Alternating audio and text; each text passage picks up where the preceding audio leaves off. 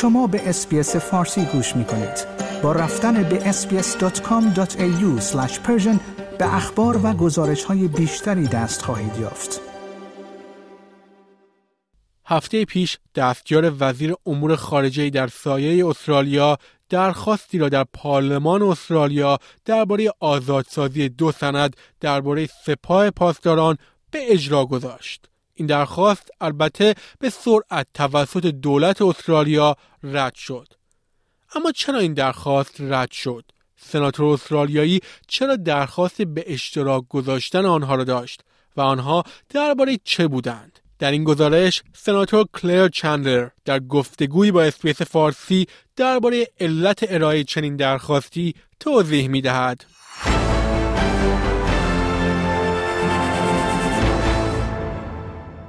دوشنبه هفته پیش بود که سناتور کلر چندلر در پارلمان استرالیا درخواستی را به اجرا گذاشت که دولت را موظف می‌ساخت و سند مربوط به تروریستی خواندن سپاه پاسداران را در اختیار قرار بدهد.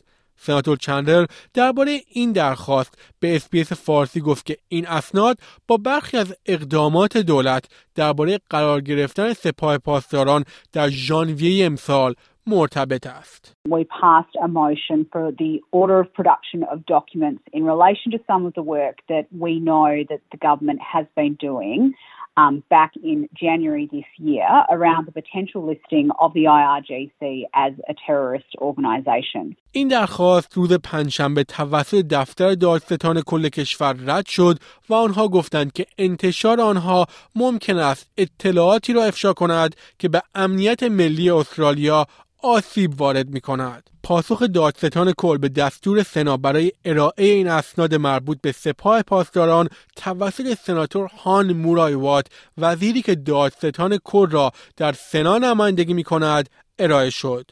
یک سخنگوی دفتر دادستان کل در این رابطه به اس‌بی‌اس فارسی گفت: همانطور که در پاسخ ذکر شده است، دادستان کل در رابطه با این اسناد مسئولیت از منافع عمومی را ادعا می کند. انتشار این مدارک اطلاعاتی را افشا می کند که به امنیت ملی استرالیا آسیب می رساند یا حداقل به طور منطقی ممکن است منجر به این اتفاق شود. در واکنش سناتور چندلر گفت که این موضوع به شکل غیر قابل باوری ناامید کننده است. و همچنین مدعی شد که دولت در این رابطه صادق نبوده است. Sadly, the government came back to us uh, yesterday afternoon and said that they were going to claim public interest immunity around those documents. So they have decided um, not only are they not releasing them under اف او آی to members of the community that have requested them, but they're also not releasing them to the Senate, which I think is incredibly disappointing um, that the government have claimed this public interest immunity Uh, because we find ourselves in a situation where, in effect, the government um, isn't being honest with the parliament and with the public about, uh, you know, the, the potential listing of a terrorist group, being the آی آر جی سی. او میگوید متوجه نمیشود چرا انتشار اسناد احتمالی مربوط به تروریستی خواندن سپاه پاسداران میتواند برای روابط بین الملل استرالیا بد باشد. I don't understand why it could possibly be bad for our international relations to release um, to release information in relation to the potential of um, listing the آی آر جی سی as a terrorist organisation. Um, you know, at the end of the day, um, if it would harm our international relations, surely that's only um, in relation to the Islamic Republic of Iran, and I don't think that, that is a group that we should be kowtowing to. This is a highly dangerous terrorist group, the آی آر جی سی. And the government is saying, you know, we, we would list them if we could, but legislatively we can't.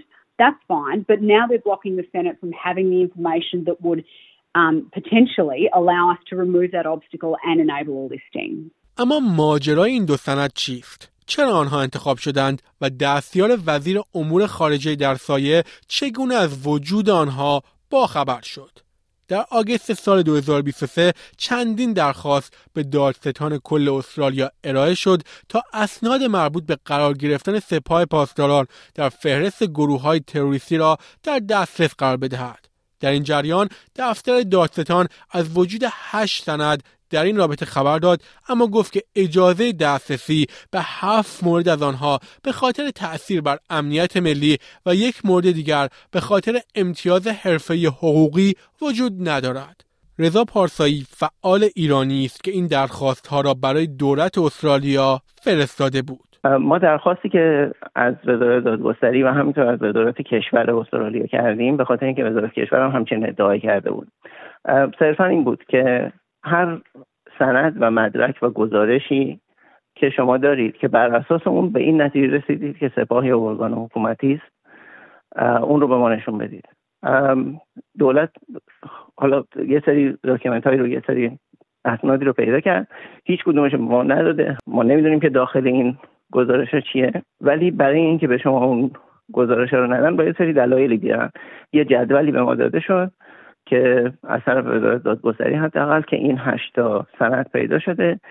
داخل این سند حالا چیزایی که به ما دادن اینه که عنوان سند چیه، چند صفحه است، تاریخش چیه و به چه دلیلی به ما داده میشه. اون دلایل همه دلایل روابط خارجی و امنیت ملی بود. آقای پارسایی میگوید این اسناد را بر اساس قانون آزادی اطلاعات از دولت درخواست کردند. این قانون به معنای حق عموم برای دسترسی به اطلاعاتی است که وزرای دولت استرالیا و سازمان‌های دولتی استرالیا دارند. فریدم آف اینفورمیشن یا قانونی است در استرالیا که به شهروندان اجازه میده که از دولت درخواست مدارک و اسنادی که در اختیار داره رو بکنن. این کمک میکنه برای شفافیت بیشتر، برای اینکه دولت بدونه که مردم میتونن به اسناد و مدارکش دسترسی پیدا بکنن و خلاصه بیشتر به نفع به شفافیت و نظارت مردم به کار دولت طراحی شده این قانون. همین موضوع هم باعث شد تا سناتور چندلر از وجود این هشت سند با خبر شود و درخواستی نسبت به آنها ارائه بدهد. این دو سند فرم نامزدی یا همان نامینیشن فرم و بیان دلایل یا statement of reasons نام دارند. خانم چندلر میگوید آنها را انتخاب کرده است چرا که به نظر میرسد حداقل از عنوان آنها میتوان به این نتیجه رسید که فردی در دولت به دنبال قرار گرفتن سپاه پاسداران در فهرست گروه‌های تروریستی بوده است، اما فرد دیگری در بخش دیگری از دولت آن را متوقف کرده است. So the two documents that I requested in the O P D earlier this week was a document titled Nomination Form Criminal Code and a document titled Statement of Reasons. And the reason we asked to see these documents is because, at least from the titles, it would suggest that someone within government was doing some work on the potential of listing the I R G C as a terrorist organisation, and then someone in some other part of government came along at the last minute to stop this work from happening. این اسناد چند هفته قبل از پیشنهاد یک کمیته پارلمانی در فوریه امسال برای تروریستی خواندن سپاه ایجاد شده بود. Now we know these documents were dated uh, the eleventh of January this year, which was a couple of weeks before the Senate inquiry that I chaired into human rights uh, abuses in Iran was due to table its report. So it's very interesting to me that back in January, in early January, the government was potentially uh, putting the documentation together to list the I R G C and then at some point in time determined Uh, this legal argument that they have that actually they, they can't currently do that under the legislation.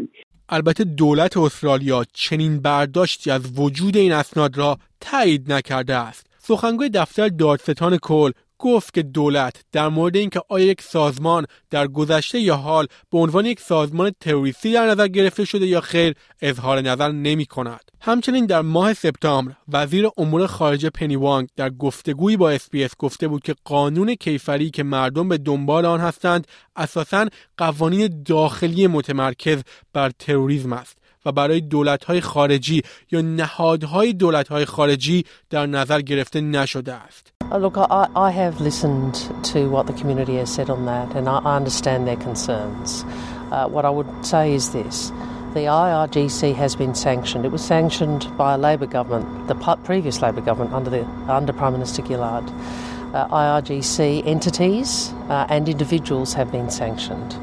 Uh, and that is how we are demonstrating our view about the I R G C, uh, which we know is a part of the Iranian state, in effect. The criminal code that people are looking to is primarily a domestic legislation focused on terrorism uh, uh, and is not intended for foreign governments or entities of foreign governments. خانم چندلر میگوید که تصمیم دولت در این رابطه را بررسی میکند. او همچنین تأکید کرد که ائتلاف از دولت برای اقدامات قانونی در این رابطه حمایت خواهد کرد. Whether it's something that happens next week um, or, or potentially in the new year, it's that that's something that I'll, I'll have to look very carefully at the reasons why the government has decided to um, claim this public interest immunity and, and see whether or not we can pursue this further. But at the end of the day, the senators asked for these documents. We know that these documents exist.